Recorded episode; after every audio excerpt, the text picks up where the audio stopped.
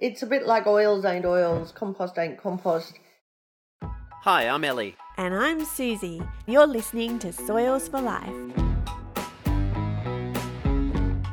Each episode, we're bringing you stories about soil, the opportunities in the ground, and the challenges above it. So, what's the opportunity we're exploring in this episode? Well, Susie, our mantra on this show is that healthy soils are the foundation of resilient agricultural systems. But many agricultural practices have for centuries been degrading Australia's soils. These practices are taking away organic matter and nutrients, and they're impacting the ecosystem of living organisms that make soil productive, and suitable for growing things in. As a solution to soil and land degradation, compost is not a new concept, but there are so many different ways to approach it. So, in this episode, we're breaking it down into two parts. First up, we'll look at how we can close the loop by returning organic waste from the city to the farm. Then, we'll look at the evolution of compost and the innovations that are emerging. Okay, so before we dig into the detail, let's set the scene. We begin with Rhonda and Bill Daly, who farm at Milgadara near Young in New South Wales. And their story was actually featured in a Soils for Life case study earlier this year. It was a life threatening illness that first led Bill and Rhonda to compost.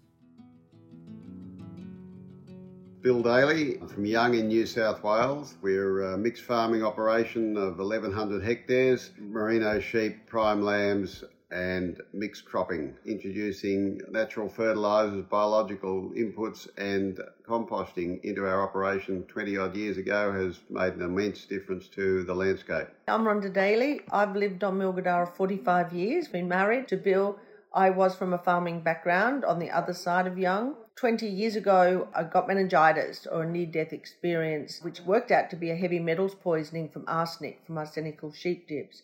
And my sister and I used to stand in the paddocks, and it was sort of when the introduction of chemicals was coming, you know, back in the late 50s and 60s. And we used to mark for the plane while the chemicals were being flown over us. We thought it was fun, you know, the plane would dive down on us and we'd have great fun, you know, diving into the crop while it passed over us but you know it has really affected my life. It was a pretty horrendous week or two when she first was told, you know, how sick she really was. But our mindset changed. I'd always been concerned about how much agriculture had diversified into a large usage of chemicals and artificial inputs, let's put it that way. And I guess this was just the thing that really told me this is not the best thing for agriculture to be doing it this way. And I received an epiphany that said I needed to heal the soils and help others. And that came as like a lightning bolt to me because that took me on a completely different path to starting Wild Living Soils and understanding how we could actually change and improve our management on the farm, not only for our soils, but also I had a lot of healing to do in my own health and then work out how food is produced, what soils it comes from, nutritional qualities. Rhonda and Bill changed their practices away from using chemical fertilizer inputs, but felt there was something missing. And it was the opportunity in the United States while visiting their daughter that led them to compost. We were using biological inputs, but we always felt there was a missing link. And there was an old guy here in Australia called Don McFarlane. And Don used to take, you know, tours to America and show them all the biological farmers, the leaders, I suppose, in biological agriculture in America. And when we were able to do that composting course in Ocala, Florida, we suddenly said, wow, this is the missing link, the biological and humus build-up link in the soil that just links all our inputs together and creates that structure and healthy soil system. And compost is just a massive part of that. After they discovered their missing link at the compost workshop, Bill and Rhonda wanted to bring what they'd learned back to Australia. It was really just light bulb moments the whole time. And at the end of it, I sort of startled up to him one lunchtime and I said, Edwin, would you like to come to Australia? Anyway, it took us to September 2006. We run our first composting workshop and we had about 130 people at that.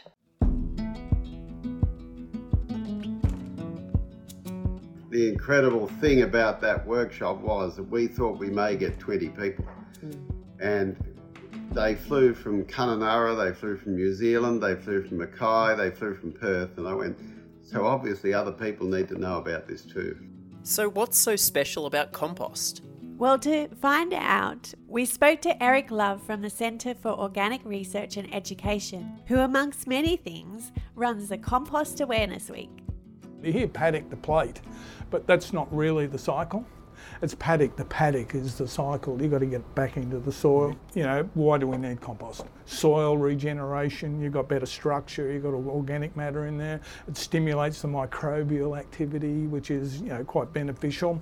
Then you've got that resilience factor. And what compost has, it's got high moisture holding capacity, so the water hangs there and it hangs for quite a considerable amount of time. So a lot of the um, organic farmers aren't as drought affected. If it goes on for six years, I mean, there's a point at which everybody suffers for that.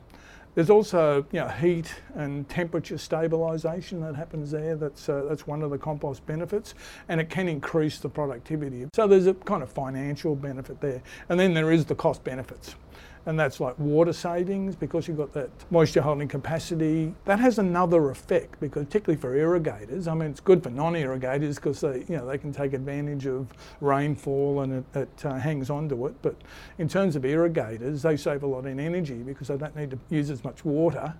It's saving quite a significant amount. So the energy that they use to pump you know, is lowered, so you've got energy reduction.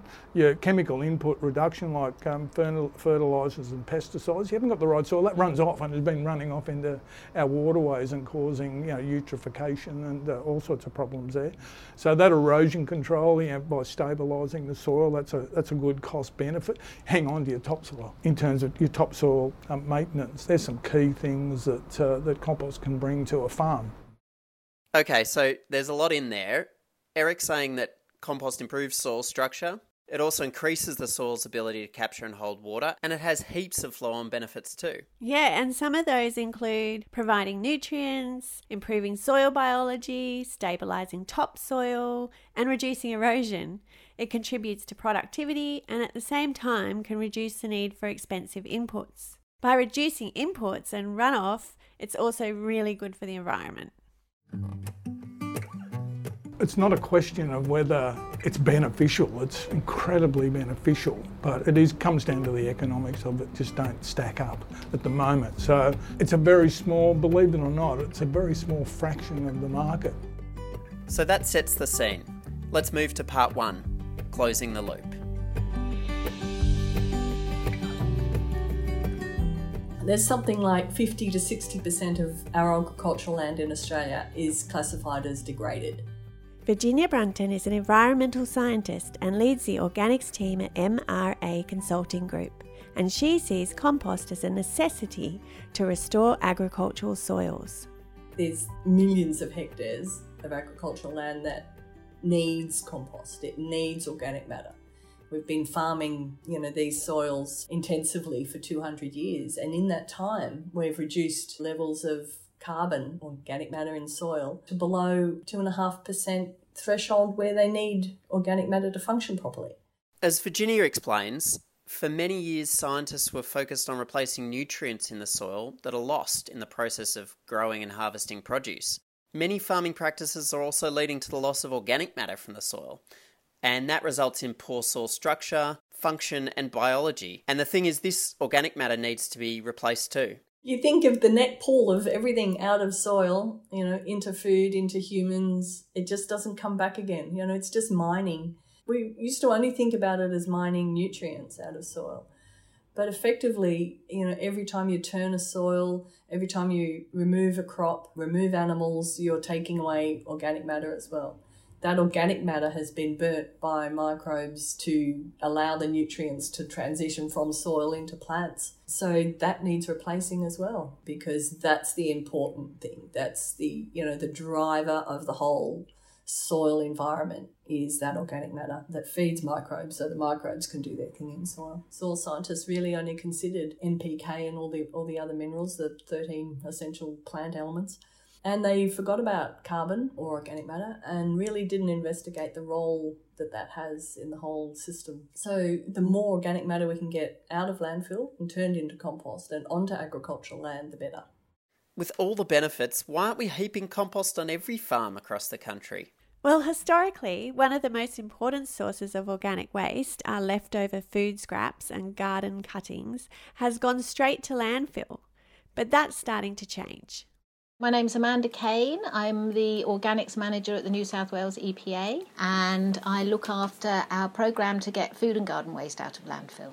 And there's been an absolute shift, like in the last probably five to ten years in terms of awareness of that understanding. The markets for compost made from curbside organics are increasing year on year, particularly in agriculture. In 2015, it was about 9% of the market. It's now risen to 16% of the market and increasing. That obviously is a really good outcome for that product if it goes back and helps our food grow. Certainly, over the last 20 years, a lot more commercial compost available in the market. The main suppliers in New South Wales have probably trebled their production in the last 10 years, principally as councils have adopted garden organics collections and then food and garden organics collections. And all the compost producers that I talk to can't produce enough. The demand for their product is increasing to the point where they don't have stockpiles and you know product is moving in the last eight years, we've been delivering a grant program to encourage councils to switch to source separated FOGO, food organics and garden organics, which is effectively um, just adding food waste to your existing garden waste collection on the curbside.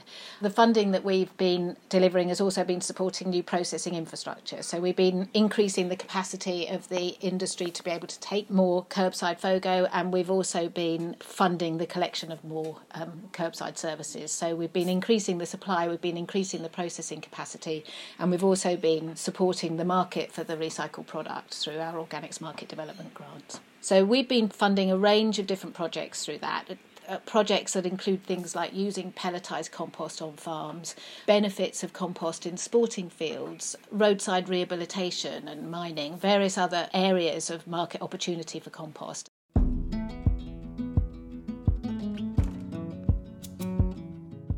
Okay, so commercial production of compost is increasing fast as councils adopt curbside collection of food and garden waste.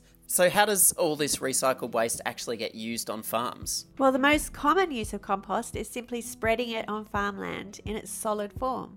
So, my name is Phil Lavers, and I'm the owner of Moonacres Farm, which is in the southern highlands of New South Wales. We're an intensive horticulture farm, and we produce a very large range of fruit and vegetables. We start with apples and we end with zucchinis, so pretty much A to Z proud of the fact that we grow in a way that's nourishing the soil and uh, encouraging the microbiome to help the plants feed us. So, the reason I use compost is because I think that the tilling of the soil effectively destroys a lot of the microbiome in the soil, or if it doesn't destroy it, it certainly sets it back. And so I want to do something that will actively assist that recovery of that microbiome. And I think the way to do that is to use compost to feed the biome with readily digestible nutrients that it can then use to get itself going. If you don't have the biome, then the plants that you're going to end up with are not going to be as healthy, as nutritious, or as alive as if you do have a very active, unalive microbiome in your soil. Phil's focus on the microbiology of the soil represents a deeper shift in mindset. So it sort of depends on where you're coming from. If you if you're one of these farmers who just thinks all I need to get is the chemistry right and then I'll just plant the plants and away we go, then really compost is not for you. But if you're someone who thinks that you're part of a living system and that the microbes are crucial to the development of the plant, then compost is crucial because it assists in that regeneration of the microbiome following any tillage practice. A great compost smells fantastic. It smells earthy, it's dark in colour, texture is spongy, and I don't know, it just feels alive. that's not a very good description, but that's the way it feels. There's times when I just want to eat it. It really is that appealing. It's, I don't know, it's so hard to describe. It just seems to be full of energy. I mean, that's not very scientific, but when it turns up and I get a good batch, it's just really exciting for me to see it come out of the, the B double and, and to just be there ready to spread. Every single crop that we plant, and we plant a lot of crops, that vegetable bed gets some compost spread on it just before we do the planting of the vegetables into it. So we do our bed preparation and then we use a compost spreader to spread on each of those beds, say four handfuls of composts per square metre roughly. And as we're planting the, the, seedlings or whatever we're planting, that through the motion of the tractor implement that we use for the planting incorporates that compost into the soil. And it's giving the soil a bit of microbiome feedstock, if you like, to then kick off the process of growing a microbiome around those plants. And we do that for literally everything we do. Using compost in this way really fits with Phil's farming philosophy, but there are some practical barriers when it comes to incorporating bulk compost like this into your farming operation. The biggest bottleneck to moving towards using something like compost in your system is to make sure that you're going to be able to sell what you produce and that you can find people who are prepared to pay for what you're doing. The next challenge is to be able to find a reliable and high quality supplier of compost. And there are some suppliers that I've worked in the past, and the quality of their compost has been extremely poor. You really got to make sure that you get good quality inputs because if you get a load of, of bad quality compost, then you're going to be in trouble. And in fact, I think a good example of that is a lot of the municipal composts that the sort of green waste industry is, is pumping out. And I, I wouldn't buy that product because I'm really, really worried about microplastics contaminating my soil everyone can say that they do this, that, and the other thing, but the fact of the matter is that there have been a lot of product testing of those composts, and there's definitely microplastics in them. People, when they buy my produce, they test me by eating it. and if they don't like it, they, they really let me know. So they actually put my produce under very intensive, very thorough, very sensitive chemical analysis when they stick it in their gob and eat it. And so my produce is passing that test every day. And if it doesn't pass that test, I, I, really want to know because I'm quite proud of how our produce tastes and I think I understand why our produce tastes so good. Amanda Kane explains that the New South Wales EPA is heavily focused on reducing contamination. Certainly, we absolutely want to have the cleanest stream possible with no contamination. And when we're working with households, we're finding generally that the green lid bin, the organics bin, is actually much less contaminated than the yellow bin because it's not as confusing for householders to understand what they can put into the green lid bin. It's, it tends to be by and large a cleaner stream, but certainly plastics is the biggest challenge. Our ongoing education will be working with households to keep that plastics out, but also, you know, with processes. Part of our grant program has included a product quality equipment, which is about depackaging equipment, you know, making sure that any contaminants get taken out before it goes in through the processing system. So certainly ensuring that we have a cleanest supply, removing those contaminants beforehand or not getting them in in the first place is really important it's imperative that anybody who's putting something into a bin as a clean recycled product understands where that product's going to be used. That's Gerry Gillespie. For over 20 years, he has worked on a number of waste and recycling projects with local and state governments. If you just give people, like we used to do in state government all the time, or local government, you just give people a stack of bins and don't keep supplying the information to keep them excited and involved in the process, they'll eventually get to a stage where they'll start putting bits and pieces in it. They're not as careful with plastic bags or they're not as careful with bottles. And you can't compost successfully within a compost process if you get more than 6% contamination in it. So you've got to spend an enormous amount of time and labour trying to get that crap back out of the process. So it's of no benefit to anyone to be making a poor quality product. So we've heard a lot about microplastic contamination, and microplastics aren't just a risk to human health, they can also affect soil structure and water flow. And Microplastics aren't the only contaminants we need to worry about. In particular, there are some concerns about the risk of contamination with chemicals like PFAS, which are used in many goods, including household items, and that can impact humans and the environment and might pose a risk even in very small quantities. And even if the industry is able to exclude or remove contaminants from the waste streams they're receiving, there's a broader issue with the quality of manufactured bulk composts. AS 4454, the Australian Standard for Compost Soils, Conditions and Mulches, is a voluntary standard for the production of composts that are essentially marketed to the public. It's, you know, a four tick that says this material is compost, it has these characteristics, this is what composting means. If it's just called pasteurized, this is what pasteurized means. It's not a quality standard, it's a production standard, it's a processing standard. It describes the limits of contamination and it describes how composts need to be made. And I think the regulations surrounding the controls of the quality of compost in New South Wales are reasonable they don't confer too much overdue burden on the processes, but just enough that the quality of the material being applied to land is sufficient that it doesn't cause pollution or harm.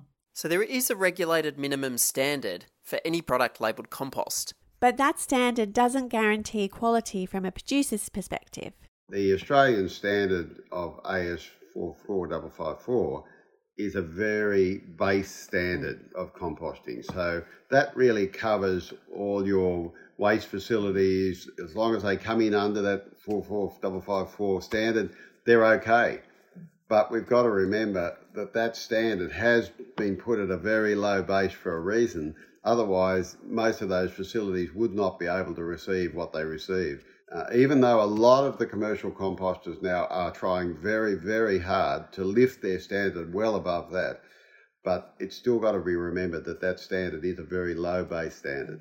Having said that, most of the compost manufacturers, certainly the large scale ones, produce materials that go way beyond the quality limits set in AS4454. Most of them are producing a individually tailored compost and that means that they've taken into account the fact that your pH is one thing and they can modify the pH using compost. They can add lime to it, for instance, or they might be adding other trace elements, or they might be adding a whole bunch of anything, NPK, for instance, that meets the needs of your particular crop in your particular situation. Despite this, Rhonda Daly believes concerns about quality of compost products are still preventing adoption. Here we actually need to distinguish between different forms of compost because quality means different things for different composts. For bulk compost, which is what's produced by municipal waste processors, quality here means that it's free from contaminants and can effectively provide a carbon input to soils. But when producers like Phil and Rhonda are talking about quality, they're looking for something more than that. They're looking for something that's fully broken down and biologically active in order to more rapidly restore soil function and health. It's got to go back onto agricultural land, but to be taken up by a lot more farmers, knowing that when they put that on, they're going to get certain results. But it's got to be a quality enough that it's going to drive the soils upwards and forwards rather than backwards. It's a bit like oils ain't oils, compost ain't compost, and anything from a manure turned twice or three times to our high quality humus compost is all called compost. In America, they call a manure that's been turned a few times processed manure, and people understand it that it is a processed manure. It's not a compost. Whereas here in Australia, uh, we can just turn a manure. Because to make a compost you need a 25 to 30 carbon to nitrogen ratio. And putting it in layman's terms you have so much dry material and so much nitrogen or manure or green material that makes that cycle start. Well if you've only just got a manure it's a very high nitrogen content and they just turn it a few times to blow off some of the nitrogen and call it compost. But unfortunately it's been used way way way too much without the effects being known on the soil and I do believe that this is why there's not been a, a greater uptake by farmers to utilize the compost that's been made here because they're not really sure of what they're getting. Some say that the very nature of an industry which turns waste into compost makes it hard for that industry to produce a higher quality product. Let's hear from Gerry Gillespie. The problem that we have with the compost products is compost is generally made by the waste industry as a waste reduction tool and it's intended to get it through the process and out to a paddock somewhere as quickly as possible. Sales become the imperative because they've all got very expensive blocks of land in big cities in most instances. Gerry's saying that this industry is first and foremost about waste management. It helps keep organic waste out of landfill, where it would otherwise rot down, produce greenhouse gas emissions, and generally create problems. Bulk compost is the end product of that industry, and they are working hard to make that a useful product that can be applied to farms to return organic matter to the soil. This kind of compost is especially useful for smaller, intensive production systems, including horticultural producers like Moon Acres Farm, who we spoke to earlier. But there's another issue with bulk compost, which prevents other producers, especially broadacre farmers, from adopting it, and that's the cost of application. The biggest cost in terms of recovering organics or getting them onto farm is actually in the processes. It's actually in turning it into compost um, or spreading it on farms. A recent project that I worked on looked at using compost that had been pelletized, which means that it's, you know, it looks a bit like, you know what dynamic lifter looks like, little pellets, um, similar, similar to that. And we looked at that because not only are the costs of spreading compost on farm high, but also farmers need the right equipment. So typically farmers have got a fertilizer spreader of some description, but to have a manure spreader, which is required for compost because it's wet and sticky and it doesn't flow the same way as fertilizers do. So the cost of application can be a limiting factor. So what we did. I partnered with one of the commercial composters and we pelletized some material. And we did what's called dropping it down the tube, you know, putting it along with an air seeder and direct drilling it when seed is sown. And not only did that remove the spreading activity altogether, but it made the application of compost one activity along with sowing. And the compost was placed right where the seed needed it, right next door. So it had quite a beneficial impact in reducing the costs of um, compost application. And I might say quite a significant impact on yield for that particular trial, which surprised me. You know, when we run compost trials, we may or may not get a demonstrated increase in yield. And that typically is because crops are already growing as efficiently as they possibly can, and adding some organic matter in the short term doesn't have a great deal of impact. But in this case, we got a quite a significant increase in yield from the application of compost. So, those sorts of innovations will make the use of compost easier, and it means that the material is more stable, can be transported longer distances, can be stored. You know, you might not use it all at once, so it can be stored as you would store fertilizer. So, those sorts of technical differences will make a difference to the amount of compost and the accessibility of compost for most farmers. But even with innovations like these, spreading bulk compost over huge areas such as broadacre cropping lands or grazing lands presents challenges. So, what can be done to make composting a more accessible and suitable solution for these agricultural lands? Well, surprisingly, part of the answer might be lying on the side of the road. And let's find out exactly what that is.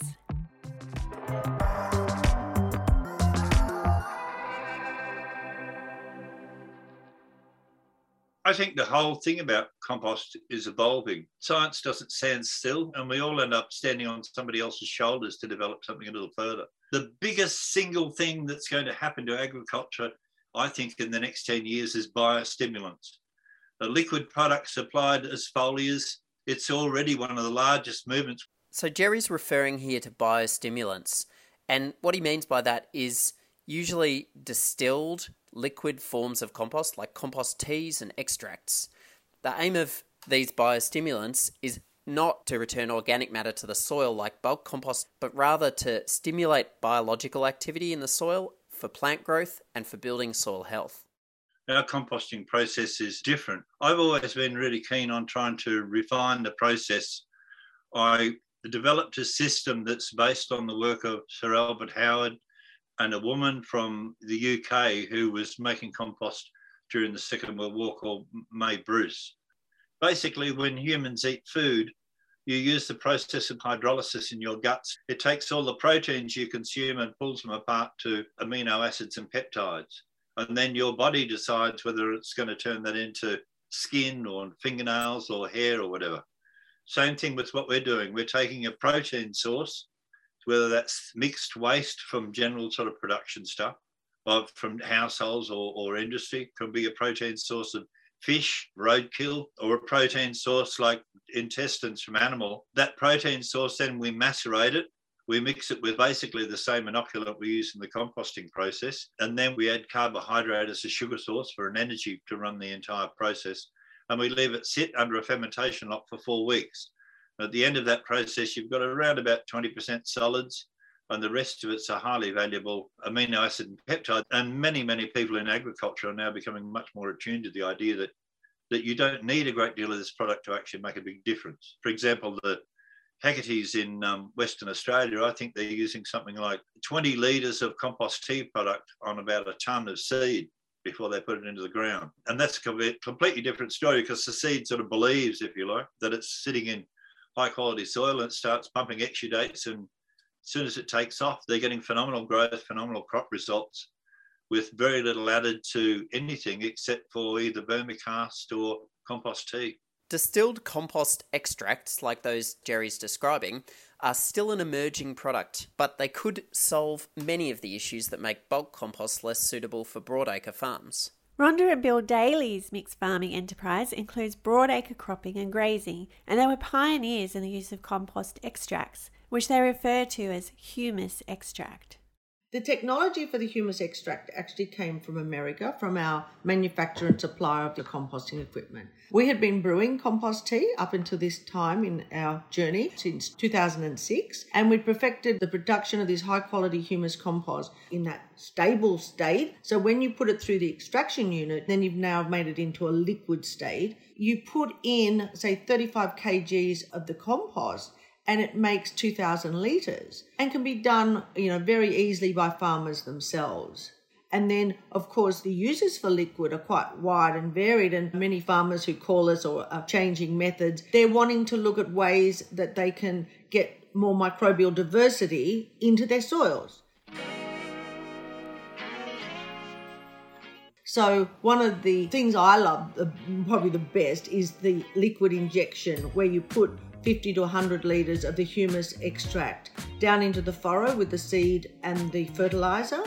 And as you know, through photosynthetic activity, then the plant feeds all these beautiful sugars down into the root zone. And you've just put a whole lot of microbes and humus polymers into this area. They get the feed, and then obviously they're going to have a party down there. There's sugars and cakes and bickies, and, and they're going to have this beautiful party there. And they increase by number. Well, what happens when we get lots of beneficial microbes around the root zone? We don't get root disease. You know, we don't get fungal diseases. We don't get sclerotinia. We don't get blackleg. You know, we don't get all of those diseases. And then, of course, because the plant is extracting the minerals from the soil due to microbial plant and root uh, interaction, then they're getting the nutrients in the proper amounts that they need. They're not being supplied chemical synthetic fertilizers. So then you end up with a healthier plant that obviously can resist pests as well. So that's probably one of the first areas where you could use it. Now, not everyone's set up for liquid inject, but another area is you could spray it onto the soil. And then the next area would be as a foliar fertilizer, so on pastures or on crops. So you're going in once again at that 50 to 100 litres to the hectare, and normally where you'll get your biggest bang for your buck, so autumn or springtime.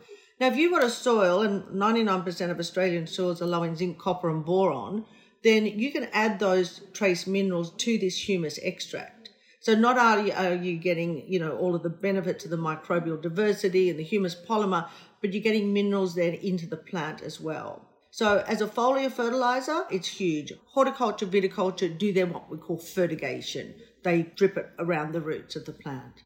With these new approaches, a wide range of other organic waste which have historically been seen as uneconomic could potentially be turned into a valuable and economically viable compost extract product. Here's Gerry again.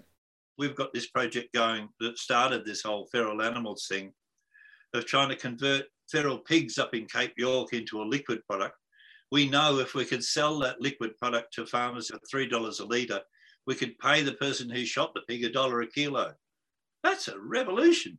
But we could take that all over the country. I mean, we've got 7 million donkeys, a million horses, roughly about a million camels.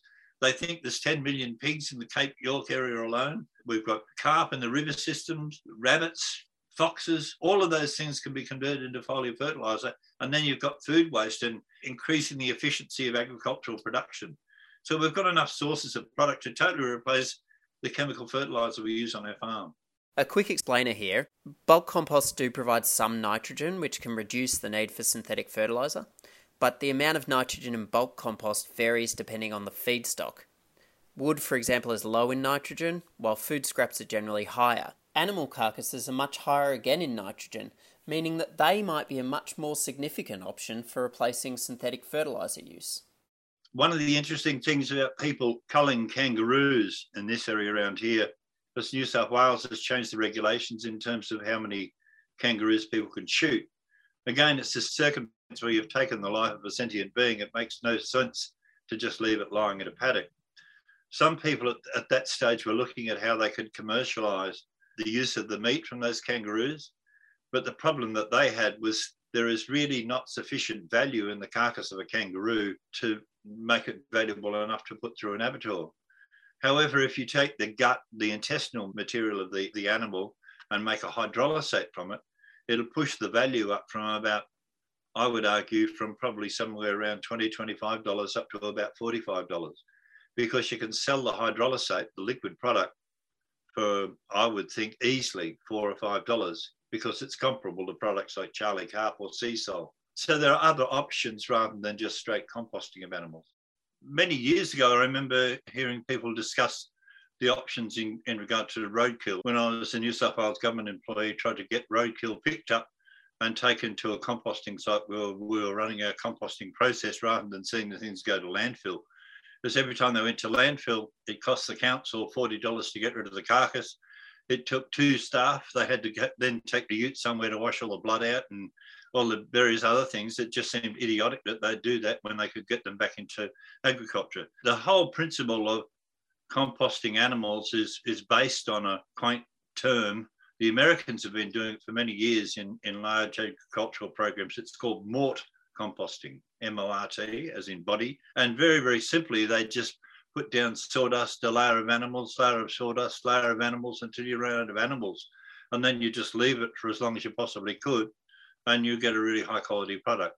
For farms that aren't close to urban centres, some of these techniques provide the option to actually make the compost themselves on site, and this offers lower costs and greater control. Farmers, they see themselves as growers of product or growers of crops, not fertiliser producers. They see that as sort of independent business. But their stuff is so easy to make. I mean, it will take you probably a half hour a month to make a thousand litres in an IBC in a 1,000 litre container. And I say to farmers, um, if you're going to make compost or whatever, or hydrolysates, just make what you need for every three months or so if you're worried about it going off. It's very, very simple to make a small quantity of something and do a relatively small part of a paddock. But keep in mind too that if you're making a protein hydrolysate, the reason why it's safe to use after you put it through the hydrolysis process is because its pH will drop down to about 4.5 or even lower. So it's very acidic. For all sorts of different reasons, you should be applying it at about 200 to 1. So very, very dilute. Virginia Brunton believes that for many farmers and those who advise them, making compost requires a shift in mindset, as well as learning a new set of skills. There's a big gap, I think, between the way farmers think and see the world and the way scientists working with farmers think and see the world. And particularly when you're trying to translate something like the benefits of compost to a farmer, because there's no one thing that is compost, unlike ammonium phosphate, ammonium nitrate, put ammonium nitrate on the ground and certain things happen, you know, crops grow. But you put compost onto a farm and you're dealing with compost that is inherently variable. No two composts are the same, in the same way as no two farms are the same. No two patches of soil on a farm is the same. So when you're trying to move from something that farmers are really familiar with, NPK equals crop growth, into compost equals crop growth, you've got a lot more variables to deal with and a lot more uncertainty. And sometimes it takes a leap of faith. And all the, the work that I've been trying to do over the last, you know, 20 years or so is to stop it being a leap of faith and have it much more as evidence and experience. I start the conversation with farmers about compost and organic matter, talking about NPK because that's what they're used to. And it pretty quickly moves on to talking about carbon because the way I look at compost is it's a source of organic matter. It's the source of organic matter for soils.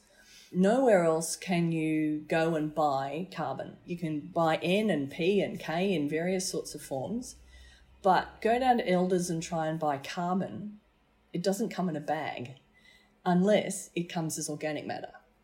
So when I talk about composts, the conversation starts with NPK and then C. And I think the carbon in the organic matter is the essential ingredient.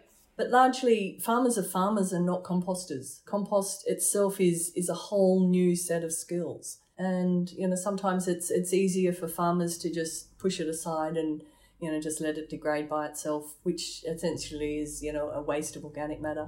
And then there are groups of farmers that are banding together and you know, sharing resources and all learning how to compost on farm. And provided that's done effectively and well, so that there's not pathogens or any toxins within the, the composting material that does harm after it's composted, then I think that's a, a fantastic thing. Rhonda and Bill have been teaching farmers to make compost for over 15 years and believe that essentially anyone can do it with the right technology, processes, and training. One tonne of compost produces 35,000 litres of humus extract. So, like 0.06 cents a litre to produce. They use their own water, there's no transporting of water. So, they have a unit, they have the humus compost, and then they can do it when they want. So, it's also a stable product. So, until you activate it, unlike a brewing, you know, when you brew, you've got to use it within 24 hours or they all start eating themselves. This is stable. So you can then choose to activate it and use it when you want to. So to me, I think time is everyone's enemy at the moment. Everyone seems short of time. And so for farmers to be able to reduce their amount of time in producing this, you know, one big thing of changing from a conventional system into a biological is it seems to the conventional farmer so much more fussy. You know, there's much more things to do. You've got to think more, you've got to do this, you've got to do that. So I think we've got to streamline it and simplify it as much as we can. And by using the humus extract, they can do it on farm and really easily and efficiently. So, what can governments do to support the wider use of composts in all their forms? In the first part of this episode, we talked about bulk compost, and we heard from Amanda Kane about the range of programs that are essentially focused on boosting supply of mostly household and commercial organic waste and making sure they can be safely returned to farms in the form of bulk compost. Virginia Brunton believes we can do more on this front. I would like to see FOGO, Food and Garden Organics Collection Services, mandated across Australia for every household some households in Australia don't even have a garden organics collection service, let alone a food and garden organics collection service. I would also like to see bans on organics to landfill, and I would like to see mandated commercial food waste collection.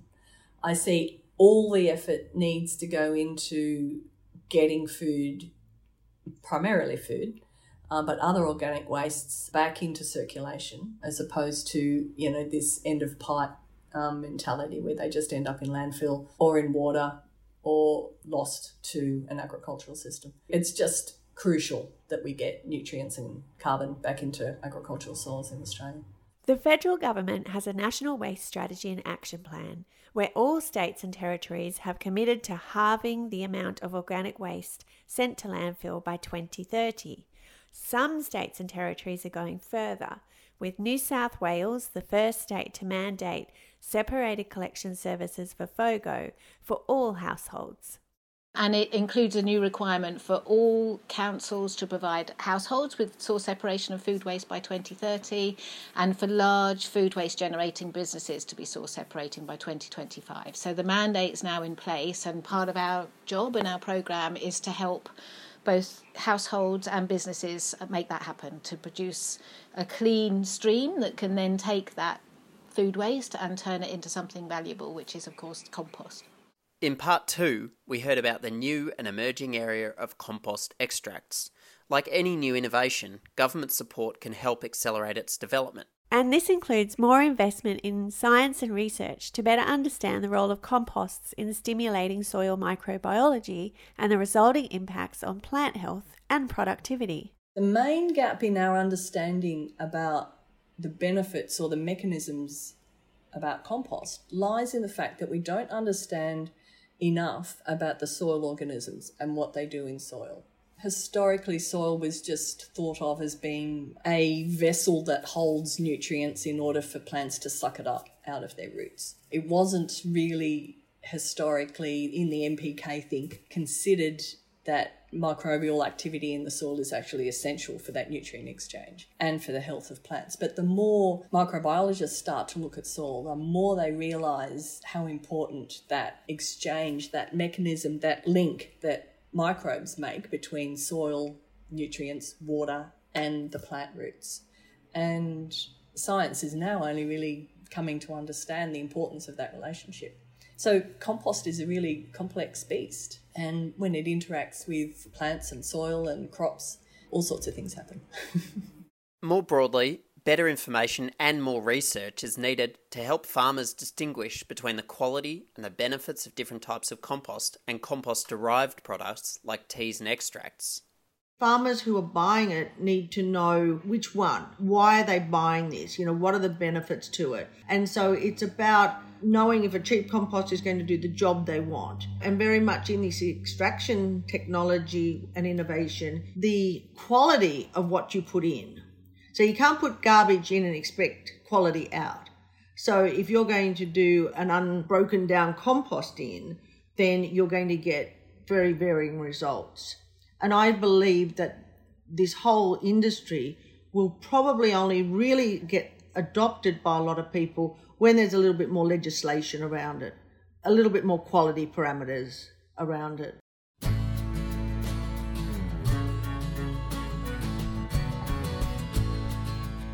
I think I believe I'm only here after you know 19 years is because we've had results. I'm not funded by anyone, you know, so I don't get government funding. And if our farmers weren't getting the beneficial results, I wouldn't be here this this time on. And I truly believe that you know, anyone selling into this market has got to back their product.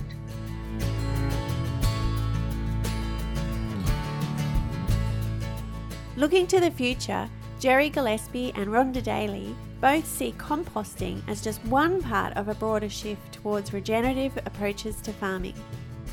I think the combination of hydrolysates and what we can now do with composts, I think we're just about to totally revolutionise the way that we look at agriculture because We've got people now who are doing that who've totally eliminated the use of chemical and they're farming on 10,000 acres. So they're big even by our standards. But it also means, as the farmer pointed out to me, the benefit from, from his perspective is when he looks over the neighbour's fence, he knows he's farming for about $105 an acre less than that person. So he's much more competitive. The regenerative agriculture movement, very broad term, to me, it just means changing the way we farm, cutting the costs of farming. We need to reduce the input costs of agriculture. There's a Canadian economist who says that in his country, and this is probably true around the rest of the world, most farming families survive on 5 to 10% of their total output. So they ride this razor blade all the time. And with climate change coming, it's going to be so easy to push them off the razor blade. And, and if we lose them, we lose our food production system. So the importance of getting them to change and the importance of reducing costs for them is the biggest imperative in the entire thing, I think. So there, there are just so many different angles to the idea of changing the way that we farm and changing the desire in farmers to actually do better and to leave their kids something a little marginally better. But I don't think that necessarily with farmers that's driven by greed. I think it's just driven by people giving them the wrong instructions in terms of how to make the system work but it's not particularly their fault. It's the only option they're given by the stupidity of the agricultural education that goes into it in the first place. What's happened to agricultural extension in this country? I, I know of a few people who are doing extension, but it's coming from the private sector or from individuals, not from government led initiatives. I mean, there's nobody out there, as far as I know, in extension who are talking about the whole soils for life perspective. Well, I think we're on the right track. We've got a lot, lot, lot more action than we've ever had before. But I think it's got to start with the farm. And I have farmers everywhere now using the base inoculant as a foliar or the base simple hydrolysate as a foliar. What's happening in that process, though, is they're conceding that what they need to do is start looking after the microbial activity of the soil. And the, the best bloody thing you can do for the microbial activity of the soil, if you weren't farming it, is just to leave it alone. Stop killing it. That's the best thing. But if you're going to sort of start driving it so you want to grow food in it, then yeah, use products like this. But once you've made the concession in your head that the process is biological, then just the fact that you're initiating the process by making a product that's going to actually stimulate that biological function, you're there.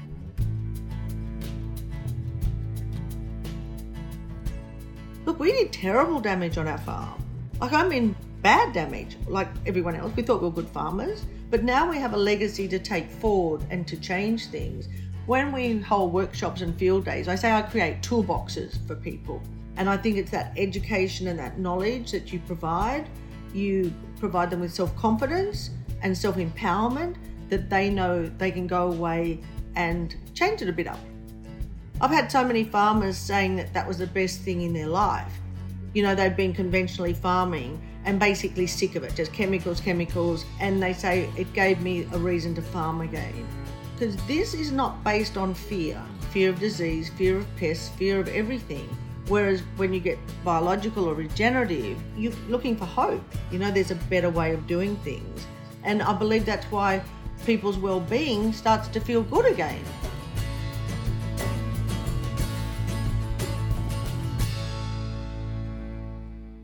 Wow, there's so much to digest in that episode. We've got Soils for Life CEO Liz Clark here. Hi, Liz. What did you take away from the episode? Well, first of all, I think it's a great podcast. I think you've really nailed a very complex subject. I think it highlights one of the underlying themes of regenerative approaches is that you're always dealing with complexity. So, the experience of the farmers that we talk to in our network is that in some ways dealing with that complexity makes life simpler, which is, seems like a contradiction in terms. But what's actually happening is you're doing less to allow the system to do more.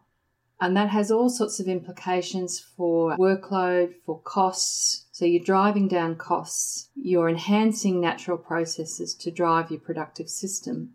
So you're thinking about how you're building those processes rather than thinking about putting ingredients in a cake. So I think that term leverage is a really useful one in talking about agroecological systems because you're not controlling it. You don't have control, you have mastery and you leverage the processes. So it's a totally different mindset. You know, there are lots of different types of compost that we talk about in this episode, but at its essence, what do you think compost is? I'm a bit of a um, etymology nerd. So the etymology of compost. It comes from the Latin root composita, which means, broadly speaking, things put together. It also relates back to the idea of decomposition. So, compost only works if there's bugs. So, it's a process of decomposition and it's stuff put together. So, Liz, what does all that mean for policy? What do policymakers need to take away from this and learn and bring into their work? This presents a really interesting and complex policy challenge. And it's really about working out which levers to pull. Now, there's a measure in the National Soil Strategy for turning food waste, taking it back to farms. And I think the key to solving that particular policy puzzle is not going to be a one size fits all approach. We're going to need to have adaptive approaches that fit the situation. The key to good policy in this space is going to be enabling the innovation that's already happening. So we heard about Gerry and the feral animals. Rhonda's teaching farmers how to make their own compost locally. The key to getting good policy solutions will be to enable those innovators There's also a need to invest in research to better understand how compost and compost products are influencing biological and other processes in a farming system, particularly soil biology and some of the agroecological cycles that drive productive systems. And it's about shifting our mindset and the way we talk about farm inputs and farm processes to thinking more about how we enable processes that are already happening on the farm and enhance them rather than thinking about a farm as a factory. I think it's the same with any complex process. You need multiple solutions from different perspectives, so you need a very distributed and connected approach. You're sharing information, you're doing research, you're providing incentives, and you're just enabling people who are going to do it anyway to do it faster and bigger. So we need a broader approach to driving policy about turning waste into compost and putting it back on farms.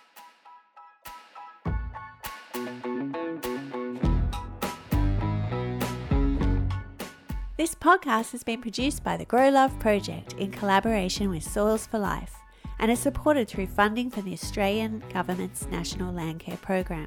The episode was mixed and edited by Edgar Sgreste, and we'd like to thank all our guests for their time and insights.